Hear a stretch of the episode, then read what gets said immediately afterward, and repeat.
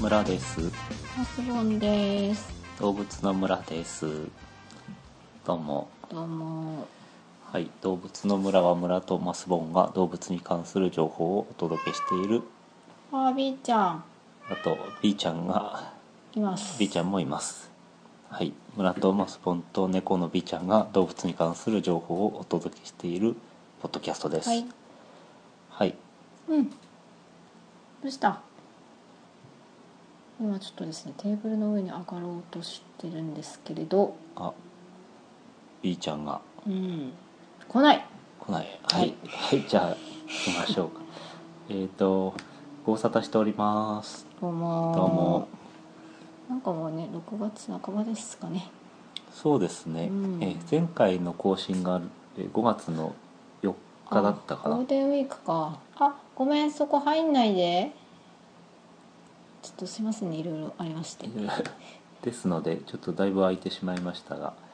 えっ、と事情につきましては前回の赤ちゃんスペシャルを聞いていただけるとはい。お察しがつくかと思いますえっとですね私のツイッターの方に赤ちゃんスペシャルの反響をくださってましておあお。りがとうございます。えー、ニキモトトさんからですね、はえーこっそり前回すべての回を聞いあ、て、うん、その堂々と聞いてくださればありがとうございます堂々と聞いてくだ さい。おめでとうございます。楽しみが増えましたねお。ーありがとうございあまりがすとうございます。同じくですね、えー、タマさんですね、妄想旅ラジオのタマさんからですね、ほえー村さんおめでとうございます。ハラちゃんの出演を楽しみにしております。お忙しいと思いますが、のんびり講習待ってますねっていううふうにあありがとうごコざメンいトいたまだいてすます。ありがとうござい ます。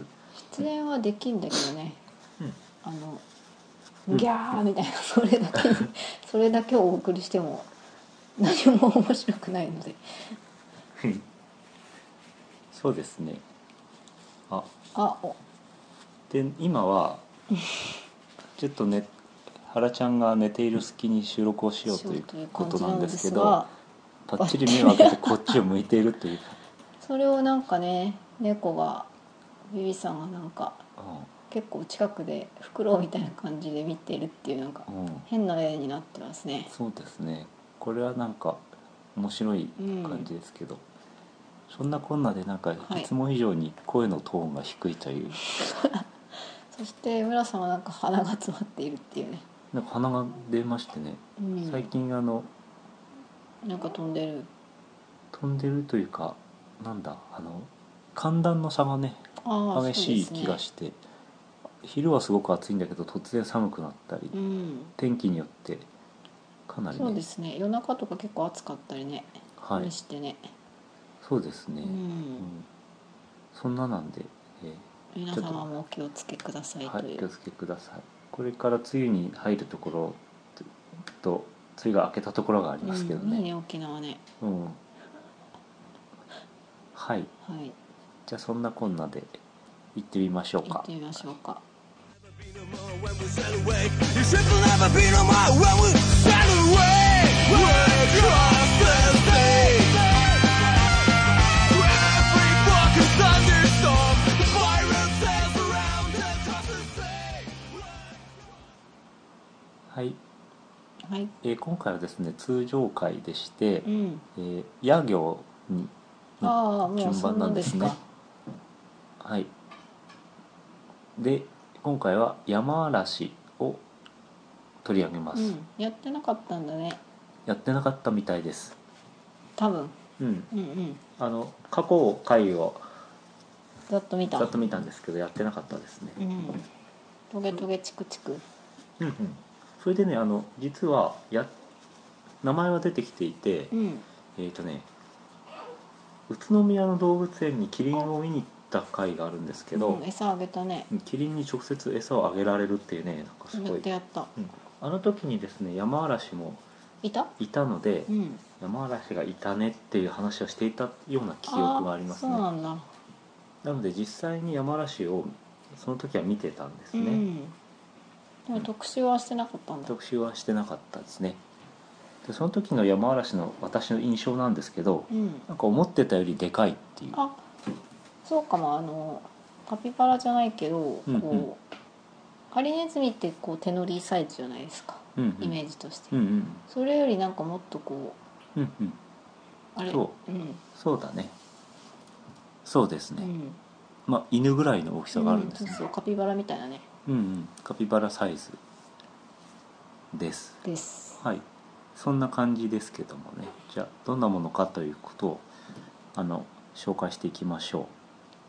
う山嵐は英語でポキパインっていうらしいですねうーん峠だらけの豚ってへ意え味するフランス語か何かから転じてほうあほうの由来してるらしいんですけどうんで山嵐科およびうんアメリカ山嵐科に属するうん草食性の月種類の総称なんですけどうんえっとですねあのアメリカヤマアラシっていうのはうんなんかちょっと違ってて、うんみんながイメージするヤマアラシよりもっとなんかネズミっぽいっていうか、あそうなのうんあのなんで今回取り上げたいのは、うんそのアフリカとかインドとかにいるような、まあ、ヤマアラシ科って旧世界旧世界ヤマアラシっていう種類に属するようなヤマアラシを取り上げたいうん分かったと思ってます。はいはい、で、まあ、黒くてでっかい山嵐うんですね、山嵐と検索してみますと、うん画像とかそういうことうん画像を検索してみますと、まあ、えっ、とここなんていうのかなすごいこう、えー体の後ろ半分にトゲがザザーっとたくさん出ているというのが、うん今回取り上げたい山嵐なんだけど、うんえー、とアメリカの人は別アメリカの人はなんかこうウォンバットみたいな顔をしてるっていうか、ああ本当だ、うんなんか見たことはあるけどとかこういうなんかなんていうのかな、なんだろうねこれ本当ネズミっていうかクマの赤ちゃんみたいなう、ん、なんかちょっとイメージしてるのと違うんですよ。うんそうだねあの針部分がなんかたわしみたいに入っているだけでこう背中もっさーって感じじゃないっていうかね、うんそうだねで今回はその背中ももっっささりりしてる山嵐を、はいはい紹介するんですね。はいんはい、何アフリカとかインドにいるのうんはいはい、そうですね、えーネズミの仲間なんですけれどもうんえじゃあハリネズミじゃんそうですね音も子もない感じになっちゃったけど、ハリネズミなんだハリネズミハリのあるネズミなんだけど、うんハリネズミとは違ったね、うんハリネズミって何かなって思いますけどう、んなんか最近うんツイッターでハリネズミの画像が可愛くてハリネズミの人をフォローしてるんですけどハリネズミはどっちかっていうとあのモグラみたいな種類なんだねそう言われるとそんなかもうんなんかこう皮膚がやばそうでうんあのなんかミミズとか食べてそうな雰囲気うんうんそうですねあと大きさが圧倒的に小さういんちっちと、ゃいちっちゃいそしてハリネズミの場合はこれからまあ紹介しますけど、うん小さくてそのトゲがトゲはそのなんていうのかな、えー防御防御とかうんびっくりさせて逃げるために使うんだけど、うん今日紹介するヤマアラシっていうのはうんもっとその積極的に使われていくポとジティブに攻撃的なんですね。おでーすごい、えやってくるー、強い、ううんん、のがヤマアラシおおーまあ名前が強そうなところもなんかいいですねですねあ 原ちゃんが鳴らしたちょっと編集が入りますはい続き、はいえー、山嵐は体の背面と側面の一部に鋭いトゲを持つことを特徴にしてます、うんはい、最大の特徴がそのびっしりと覆っている毛ですけどうんなんとアルミ缶を簡単に貫けるほどの硬さがあるとえー、じゃあ持ち上げられないじゃんそのそうだねわーって立ってる時わーは、ってきた時にさうんつかめないんだそうだね怒ってる時はつかめないと思いますね、うんでいろんな表現があるんですけど、えー今アルミ缶を貫けるって言ったけど、まあ、割とポピュラーな表現はゴム長靴でも貫通する、ああなるほどなるほどじゃあ足で「えい」とかやってもうん、アウトなんそうそうだからつまりゴム長靴って結構硬いじゃないですだ、か、うん、皮膚とかに刺さるってことですよねか生け花とかもいける感じかいけると思いますいいけけられるばなはハリネズミでもいける気がするけどいけられるいけられる気がするすごいなはい意外と気性が激しいとうん怖い怖いいうことですうん、うん、犬ぐらいの大きさっていうことでしたけど、結構大きいだいたいあの体の長さが6 0ンチから9 0ンチぐらいあって、うん、それに尻尾が2 0ンチぐらいついてるそとっか尻尾も含むと結構な大きさになっちゃうんですね、うん体重も大きいものだと1 5キロぐらいありますよと、えー、そんなにはい、えじゃあうちの猫とかより全然大きいんですね猫より大きいですね、うんはい、夜行性で、まあ、植物を食べると言いましたけど大体そうですね穀類とか果物木の実皮うん草など、そっかそう肉食じゃないんだはい、うんなのでまあイメージなのでじゃないですねさっきから紹介してますイメージですけどアフリカたてがみ山嵐っていうのを調べてもらうと、うんなんかそれっぽいのが出てくるので、うん今日はそれを取り上げている感じですはいはい大体黒ですね体はあ色がはいなんかこう針の部分だけ白かったりとかしないあのまだらに白い模様が入ってると、あはいはいはいうんあー針針の部分もそうなんだけど、うんあとツキツキノワグマみたいなうん首のとこに、えー模様が入ってるとはい白くなってます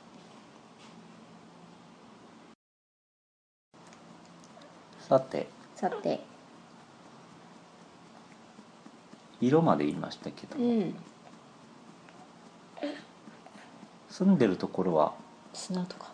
地面に穴を掘ってうん巣穴を作って住んでるんですそけれはなんどかイメージ通りだ山あの木とかじゃないんだね木とかじゃないですねえただあの今日紹介してないグループのアメリカヤマアラシのグループ新世界ヤマアラシっていう方はうん樹上で生活しているものもいあれるあれそうなんだのでちょっと全然別のグループと、うんはそっかそっかそっかいでこれも過去の動物の村で紹介したかもしれないんですけど、うん土豚土豚うんううんん土豚なんかは穴を掘って生活してるんだけど、うん、その掘った穴なんかを山嵐が借りてることがありえまー、す、すごい賃貸賃貸してる賃貸せずに借りてる賃貸せずに乗っ取った感じで借りてると思いますはいいいじゃないですかねリノベリノベでそんな感じで暮らしているそうです、うん、でさてその針なんですけどはいこの針っていうのは2 0センチとかあるんだけど、うん針の中は空洞になってるみたいであそうなのうん、してなんて言うんだろうな意外とこう素材がこうプラスチックみたいな感じのあじゃあストローの硬いやつかな硬いんですでもうん全然硬いんですけど、危険が迫った時などはそのお尻を振るとうんその針同士が鳴って、うん当たってザワザワザワっと鳴って相手を威嚇したりすると、えー、なんかガラガラヘビ的な、うん、そうかもしれないね、うん、ちょっと見たことも聞いたこともないんですけど、ううんろ覚えな知識により、それで音で相手がひるまなかった場合にはうん、毛を逆立てて後ろ向きになって突進してくるというえお尻から来るのうん、だから刺さ刺す方刺す気で、うん、でもあれだね当てつっぽい あえいやーってあうんうんお尻からあ当たらなかったら、うん当たん可愛いねうんまあ、そのまま逃げればいいんじゃ ないそんなことでつまりそのえ攻撃をすることでですね、えー身を守るということで、うんうん、あの山嵐あハリネズミと比べると積極的に、うんうんえー尻尾じゃないや針を使っていきますということだなんかそう闘です。争闘争闘争じゃないなああの戦う方になんか重きを置いてきたんだねうんうん、この進化の過程においてそうですね。辛かったろ うねうんうん、 何の話辛かったろうね。でまあでどういう敵がいるかというと、まあ、イタチの仲間であるラーテルとっていうね、まあうんもっとちょっと怖い肉食っぽい顔が四角いあ肉食小動物イかタチとかうんシベットってねジャコウネコの仲間とかねああそっかそっかネズミネズミというかねネズミだから猫にやられるわけか、そういう時にライオンやハイエナなどが敵になるんですけど、うん、これらに対しても撃退することができるとおけつでおけつで,、行くと、うん、で実際になんかそういう動画だとかもたくさんありますので、うん検索してみると面白いんですけどう、んあのさらに一歩進んだやつがあって、うんまあ、尻尾側にしか針がないからね、うん、弱点はやっぱりね頭の方なんですよ。あこの顔というかこの辺はうんトゲが生えてトゲなないいとからうんうんじゃあここガブってこられちゃうわけじゃん、うんうん、だから、まあ、1対1だったらお尻向けてればいいんですけど、うん、あ相手が複数の場合はあーずるい勝ち目がないとうんだけどライオンの大群などに囲まれた時に、家族で集結してうんピンチを乗り切ったというような話と動画があってすごいね弱点の頭部をみんなで寄り合わせて、あこう丸くそうそうで何トゲトゲした部分のおけつをケツを外に出して集結ってそういうこと集結違う頭を集集めてたから集結ではないんですけど そういうふうにして乗り切ることもできるということですすごいね一致団結やねなんかあのなんだっけあの映画「レッドクリフ石壁あのーは戦いいはいはいあののくるくる回るやこれつでなんかねバカみたいな シーンがありましたねそうやってなんかトゲトゲを外に向けてるやつうみんたいな、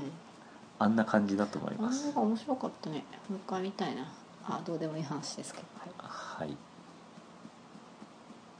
ですねでですね針は痛いんですけど、うん痛いだけじゃなくて、で毒とかうん実はもっとやばいのが、う刺し傷とか痛さ以上に、ん山嵐が狂犬病などの感染症の菌を持つことがあるとうんなるほどなるほどそうしますとまあ人間なんかがそれにやられると、まあ、うん狂犬病になりますよということで、うんすごく危ないので、じゃああれなんだ道で見つけてもうん、触っちゃいけないんだそう抱きついたりしないでくださいあーまあなんかね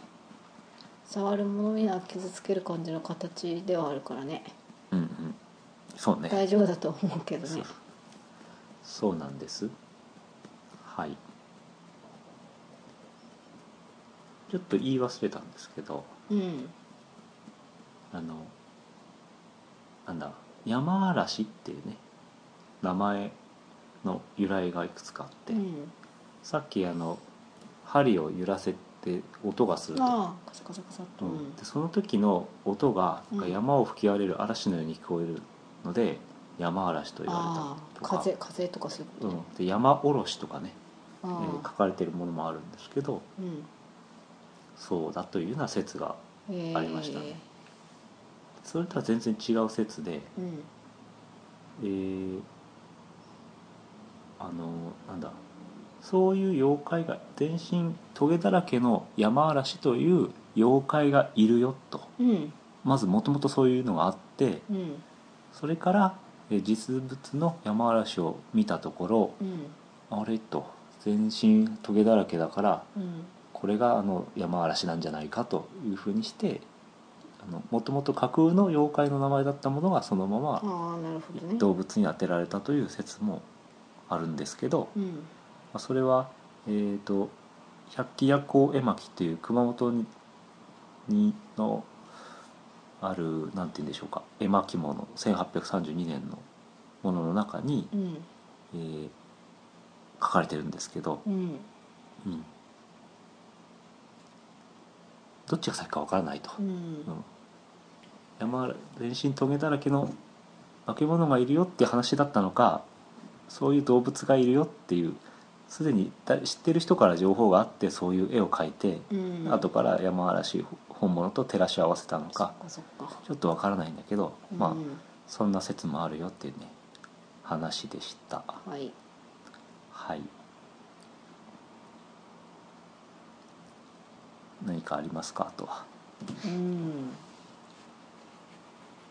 大体いいかなはい。山嵐の赤ちゃんとか可愛いの山嵐の赤ちゃんは見てないな。ちょっとじゃあ調いいやべたらわかるんじゃない？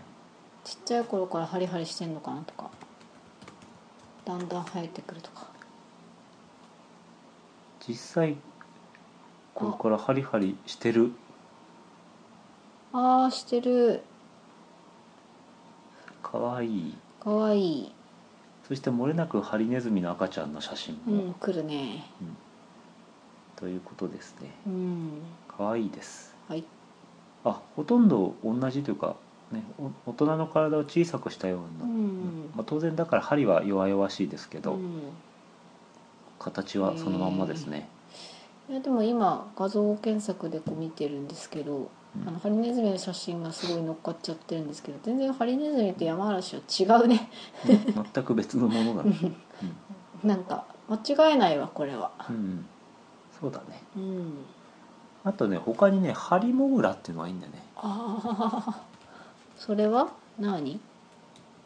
ハリモグラっていうのはちょっと待ってください写真をそれはお見せしモまグラすなけのどあれのあ口が口がとんがってるんでね、うんこれもっとこ確うか原始的な感じっていうかねそうそあのペットとして飼われてる感じのううんあれじゃなくもっとなんか私目とか見えてませんみたいな雰囲気のハリネズミに見える形としてはね、うんどっちかって言ったらハリネズミに近いんだけどうんこれはあのあれなんですよ口が炭鉱類なんですよあの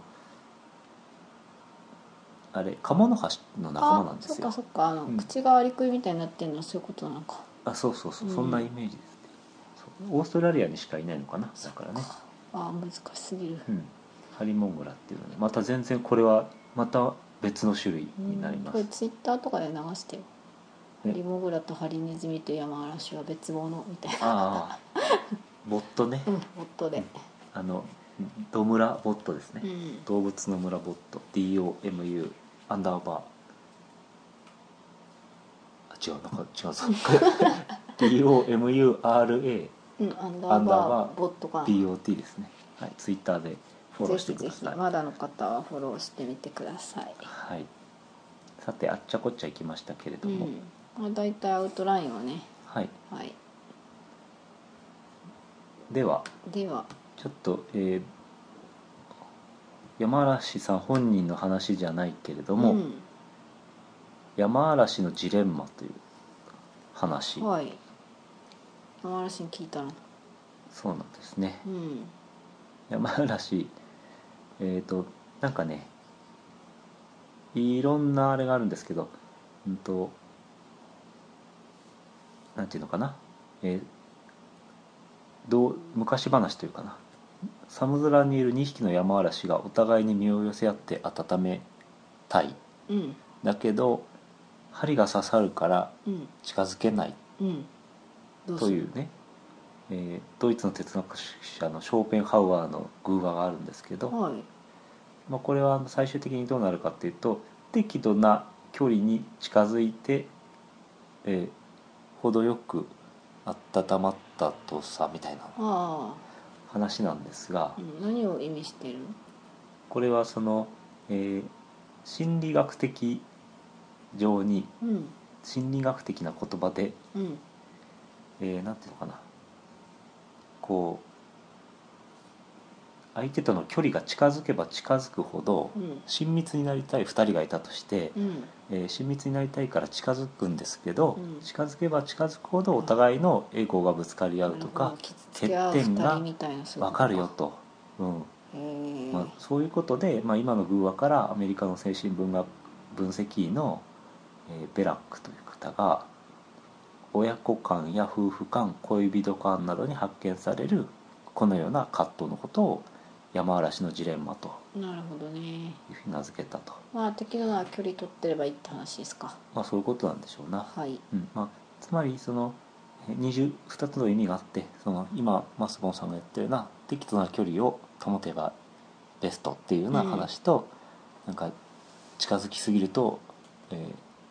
欠点が目立つよっていうのはそういう、うんえ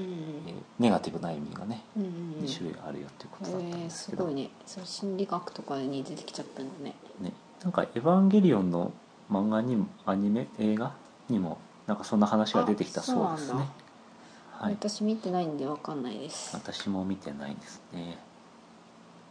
なお、はいうんここが大事なんですけど実際に山嵐はうん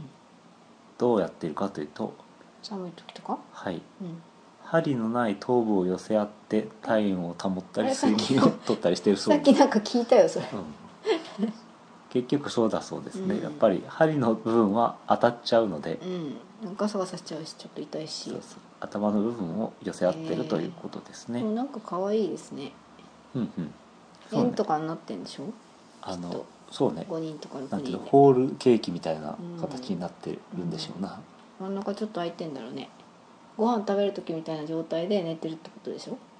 ご飯食べる時うんだから真ん中にこうご飯があるとしてうんみんながこう集まっているああそうそうだねご飯を頭を向けてねそうそうそうそうそうかわいいグレねープフルーツみたいなこそうそうそうとでしかょうわいいねはいはい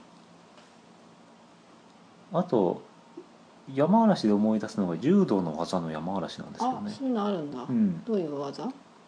なんかね柔道は分からないから何とも言えないんだけど 何か何とかって技に似てるんだけれど、うんちょっとかける足が違うみたいなあそうなんだうん柔ら見てたのに全然わかんないんです私柔道の 技いやあれ見てたの に、ああアニメのねうん、大内刈りぐたりねしかわかんないですねあ今山嵐調べてますなんかねこう危険だとして一旦こうあのなくなった技だったりしてうんうん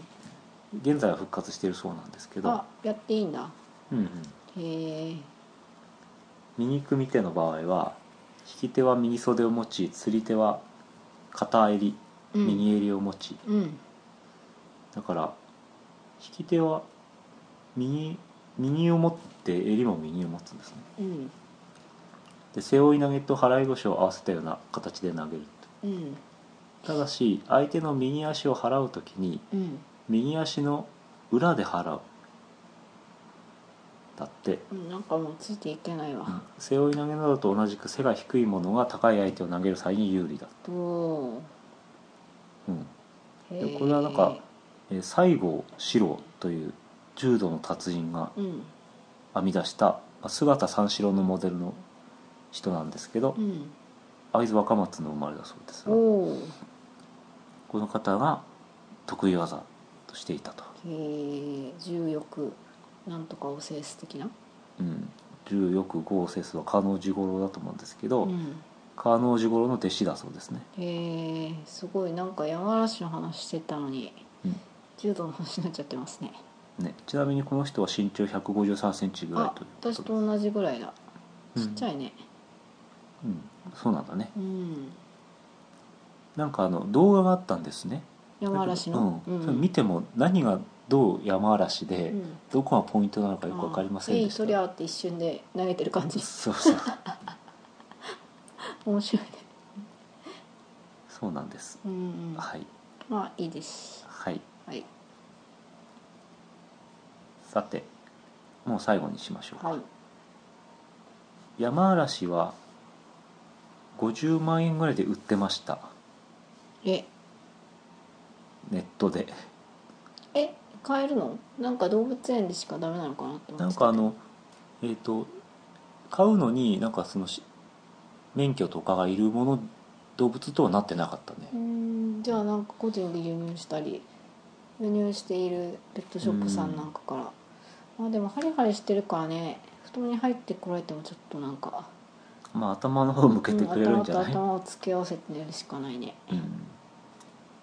少し臆病なので買い始めは針を立てることもあります がえ狂犬病は環境に慣れれば針はほとんど立てなくなります、うん うん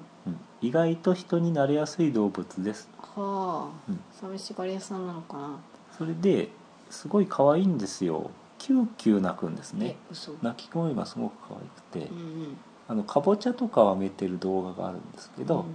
もうなんかキューキュー言いながらその食べるんですうん、ね、えー、かわいい後でちょっと見ときうまん、ぜす、ひ見てください、はいえーただ月子木ですので、うんえー顎が強いですから頑丈なケージを用意してくださいということですね、なんかこう食い破ったりうんうんすごい手を舐めているけどうん急にびっくりしてガツッとうんガブッといったりとか、そうですね、うんやられちゃいますので、はい、家具とかね、はいはい、ということでした針って落ちたりしないの針って落ちるはずえっ、とぬ抜けたり抜けて折れたりうんうん抜ける抜けるえっ、とうんと刺さった時も抜けるんだよねあああのどこかに逃げる敵に刺さって敵に刺さった時もうんそうそうそう、ん、なるほどなるほどえー、じゃあ新しいの入るってことそうだね鹿の角みたいに季節によってうんうんとかうんうん季節によってじゃないけどその失ったらみたいな感じかねうんえっとハリネズミの場合は針は刺さっても抜けないんですようんで山嵐の針は相手に刺さると抜けるようにできてるとえー、これテストに出るこれテストで出るんじゃないですかね、えうんー、覚えてらんないよ、うんはい防御のハリネズミ攻撃の山嵐っていううん覚え方として覚え方としてだそうですね、うんはいうんうんちょっとハリモグラにも気になるところ ですねまあいいでしょそうだねなんかさこうなんとかなんとか進化とかいう言葉あるじゃないですか、うんこう違う種類なのに似たような形になっちゃう問題みたいうな、ん、修練進化ってやつですねあそうそうはいうんなんかそういうのどうなんだろうね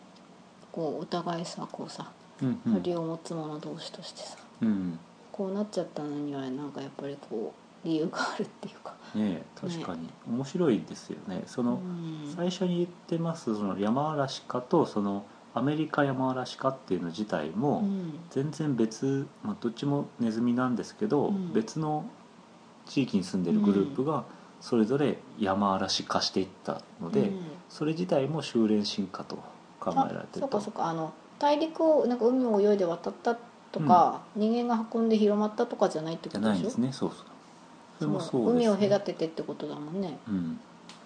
面白いですね、うんこれそれ以外に今紹介したハリネズミやハリモグラも同じように、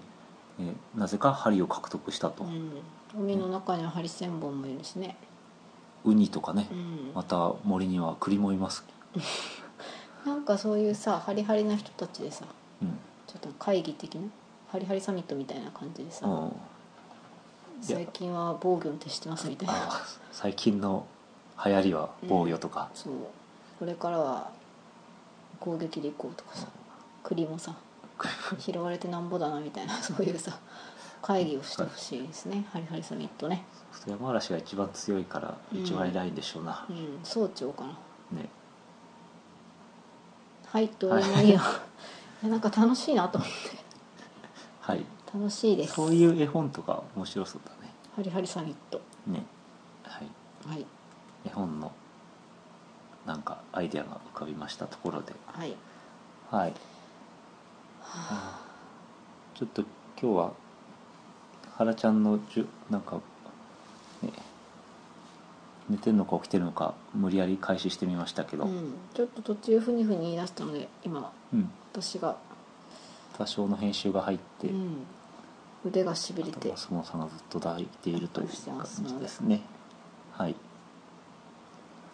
はい、そんな感じですね。そしてなんかテーブルの上では B ちゃんもなんかナマコみたいになって寝ちゃってて、うんなんか全体的にこう眠い感じでそうアルファ波出てんじゃないかと思います動物の村的な感じですね、うんそれは。最近なんかそういうコメントもないねあ、コメントが全体的にないです。よく寝れて助かりますみたいなあコメントもないよねはい、コメントもないですしね、うんあとね寝はち、ゃってんでしょうね はいあとあの iTune レビューがないです。もうよくないそれあとはあの、えーお便りは随時募集しておりますので、 はい、はい、mura 五ゼロゼロゼロ at gmail ドット com ですか、うん村五千 at gmail ドット com とはいで、えーコメントを募集しております。はいはい、もちろんあの動物の村3のサイトにもコメント欄がございますのでもう存在を忘れてた、お好きなところからかけてください、はいかけてくださいかけて違う書いてくだかさいけてってこういう、うん電話電話になっちゃったけどはいそんなところですはいはいはいじゃあ今日はこれまでですはーいはいさようさなよらなら Thursday.